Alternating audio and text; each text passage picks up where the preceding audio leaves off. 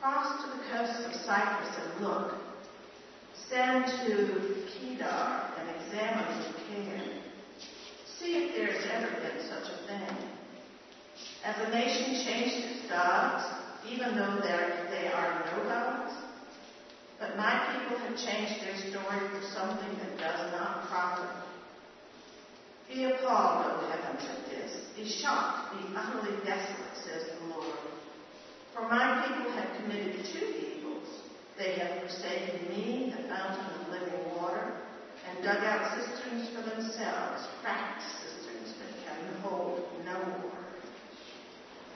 Hear what the Spirit is saying to the church.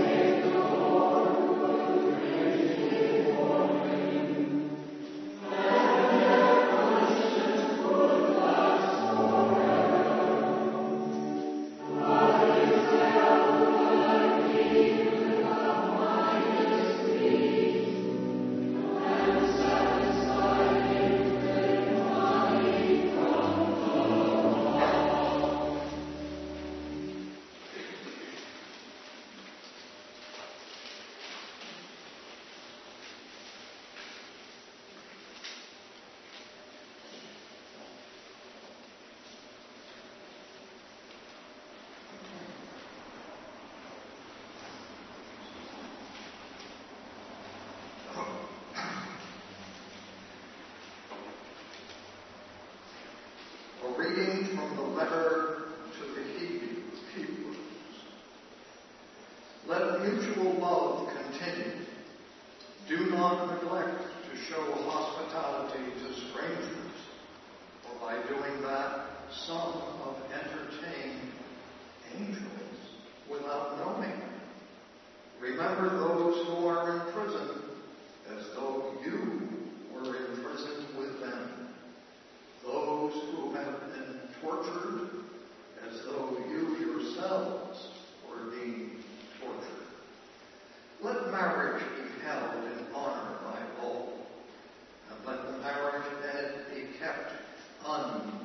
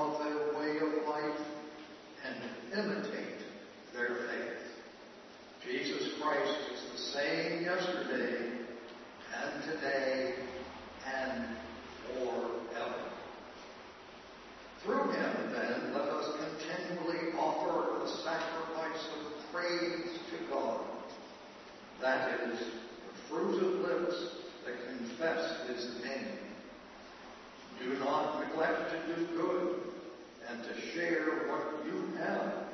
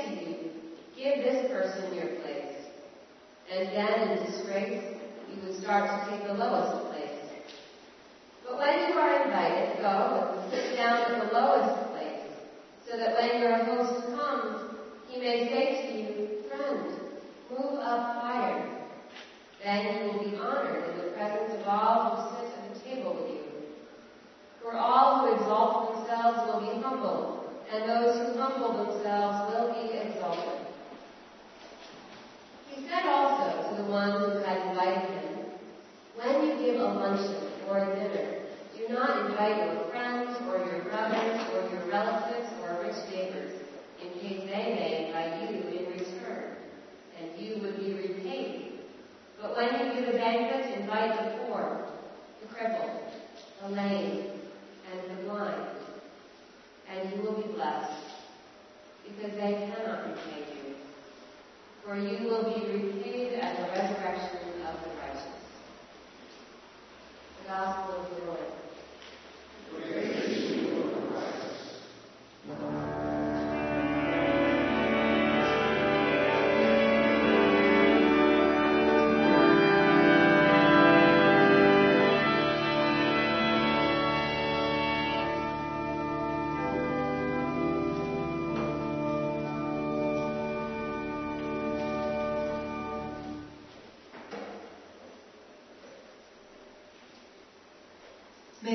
of my mouth and the meditations of our hearts be acceptable in your sight, O God, our strength and our Redeemer. Amen.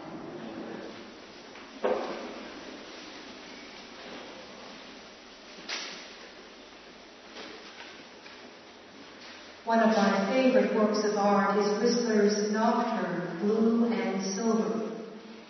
It's in the yellow room of the Gardner Museum and I could just stand for hours in front of this painting. At first glance, it doesn't look like much. It's all bluish gray with a dark streak running across the canvas. It looks abstract, nothing more. If you keep looking at it, you start to see the sky and the river and the shore between them. And if you look long enough, you can finally recognize boats on the water and lights on the shore, evoked in flecks of orange and yellow. The more you look at Whistler's painting, the more it discloses itself. This painting came to mind as I thought about our gospel reading. At first glance, it seems a lesson in basic etiquette, nothing more. When you go to a dinner party, Jesus said, don't sit in the best seat. It might be reserved for a special guest and then you'll be embarrassed when your host asks you to give up your seat. Instead, take a seat away from the head of the table and perhaps your host might call you up to the seat of honor. On the surface, this is good advice. It will save us from making a social blunder. And we might even end up looking good if we start in an inconspicuous place and get called up to the highest seat. It seems a broad brush lesson in manners, but if we keep looking at this gospel reading, we start to recognize the solid ground of humility. In our gospel, Jesus is having a meal with some Pharisees. Elsewhere in his gospel, Luke tells us that the Pharisees love to have the seat of honor in the synagogue and to be greeted with respect in the marketplace. Jesus says to these lovers of the best seats, all who exalt themselves will be humbled, and those who humble themselves will be exalted. Jesus knows that there's a spiritual cost to seeking status. It results in an emptiness that does not fill us. There is an emptiness, though, that will satisfy our spirits. St. Paul spoke of it in his letter to those who were following Jesus in Philippi. Paul wrote, Let the same mind be in you that was in Christ Jesus, who, though he was in the form of God, did not count equality with God as something to be exploited, but emptied himself, taking the form of a slave, being found in human likeness. And being found in human form, he humbled himself and became obedient to the point of death, even death on a cross. Jesus was in the form of God and he gave it all away. emptied himself of that status, had the humility to live and die as one of us, so that we might know the measure of the love of God. Humility is the emptiness that fills our souls because it's a godly movement away from what we can have and toward what we can give. As disciples of Jesus, we don't aim high, we bend low. There's even more to see in our gospel painting. More than manners, more than humility, it discloses a vision of heaven.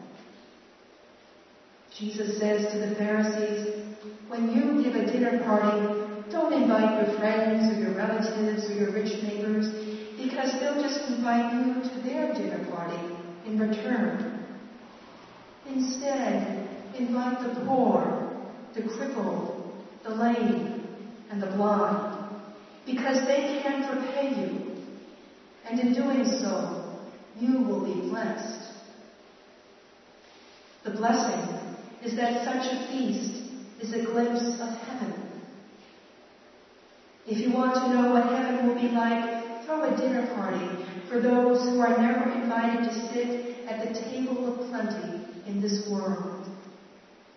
They will have the best seats in heaven. Your dining room table will look something like heaven. Jesus taught us to pray for earth to look like heaven. And while we cannot make all of earth a heaven, we can bring heaven to our small portion of earth. I'm going to end by claiming a title for Luke's gospel painting. It would not be the beauty of holiness. It would be the beauty of lowliness. Amen.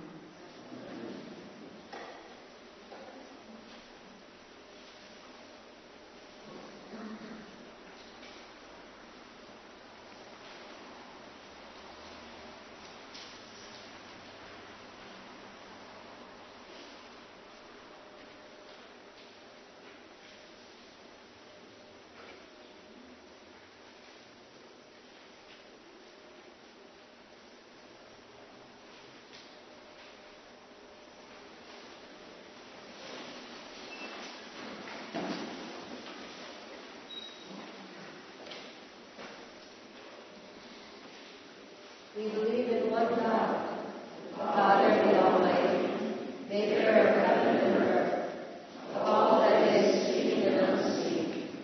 We believe in one Lord Jesus Christ, the only Son of God, eternally begotten of the Father, God from God, light from light, true God, true God, begotten not made, of one being with the Father. Through him all things were made. For us and for our salvation, he came down from heaven. By the power of the Holy Spirit, he became incarnate from the Virgin Mary and was made man. For our sake, he was crucified under Pontius Pilate. He suffered death and was buried. On the third day, he rose again in accordance with the Scriptures. He ascended into heaven and is seated at the right hand of the Father. He will come again in glory to judge the living and the dead, and his kingdom will have no end. We believe in the Holy Spirit, the Lord, the giver of life, who proceeds from the Father and the Son. With the Father and the Son, he is worshipped and glorified. He has spoken through the prophets. We believe in one holy Catholic and Apostolic Church. We acknowledge one baptism for the forgiveness of sins. We look for the resurrection of the dead and the life of the world to come. Amen.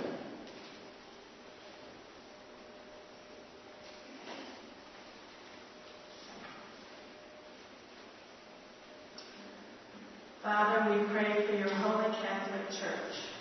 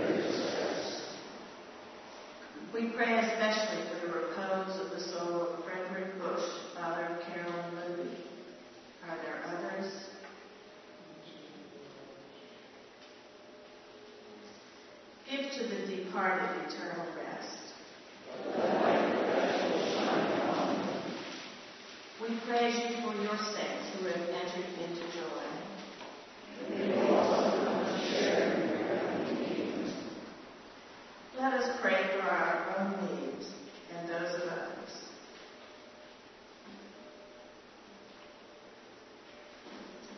Hasten, O Lord.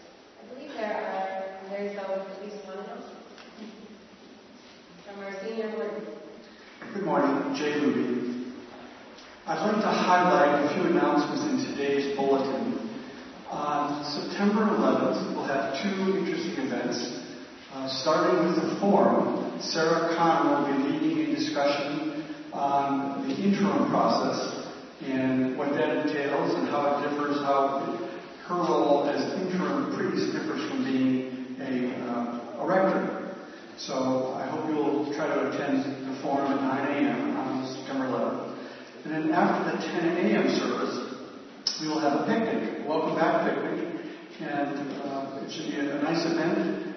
Uh, but we, in order to have enough food for this event, we really would appreciate if you would sign up so we know how many people will be coming. There are a few different ways you can do this. There is a sign-up sheet on the bulletin board. There's a sign-up sheet in the parish hall itself, and also you can go on our website. So we would appreciate if you'd let us know if you're coming, how many of you will be coming, and whether you'd like to bring a salad or a dessert. So thank you for following up on that. Um, I also would like to let you know that the search committee is making good progress. As you know, we already have a, great team in place, and this week, this this coming week, the search committee and the vestry will be meeting in a joint session uh, that I, will be led by our search uh, consultant, Phil Whitbeck. And so uh, I think we're getting off to a very good start, and uh, we should be raring to go in September. So I just wanted to give you that update. And finally, on September 18th, we will have a forum uh, led by uh, Carolyn Kaufman and Rod Hosfeld, the co-chairs of the search committee. They'll give uh, the parish an update at the forum on September 18th as to what they expect to unfold with respect to the search process. So I hope you can attend that as well. Thank you. Thank you. Also, take your bulletin insert home. There's a lot of announcements on that, including more detail on all of that if you couldn't remember when you go home. It's all important stuff. Um, I want to thank Timothy Zimmerman. Our organist, Robert Garney, would not be able to have traveled this summer uh, for various reasons if we didn't have a wonderful guest organist. So thank you, Timothy.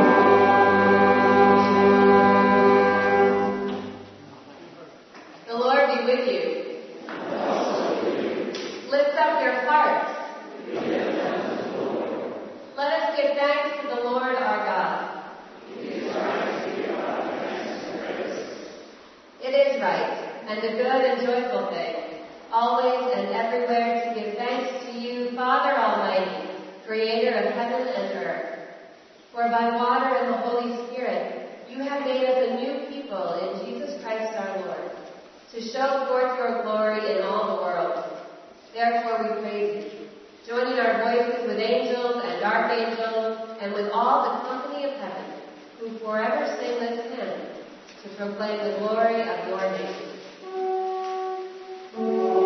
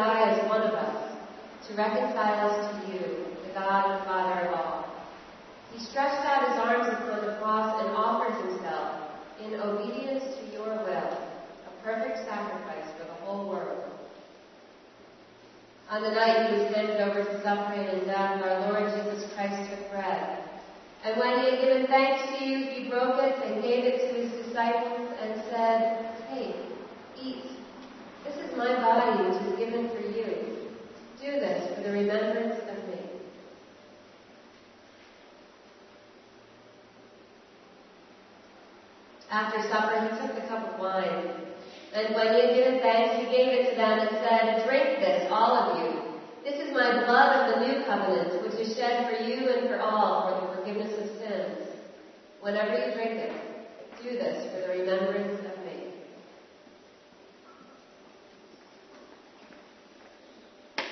Therefore, we proclaim the mystery of faith.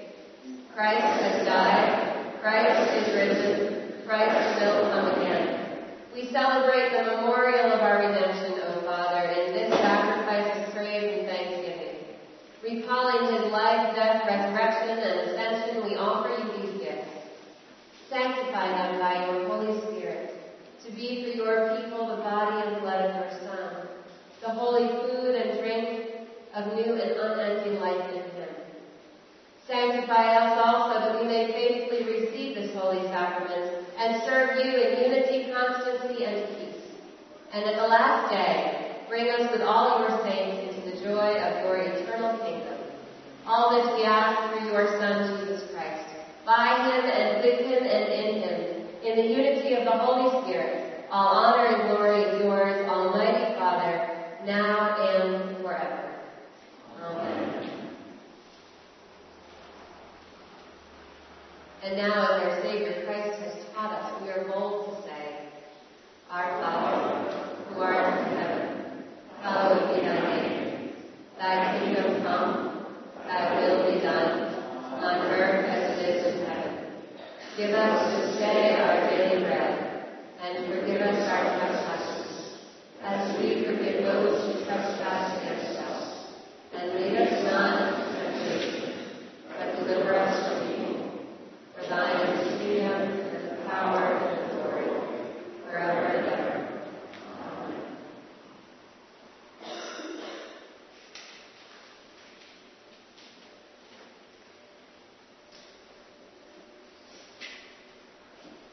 Hallelujah. Christ our Passover is sacrificed for us.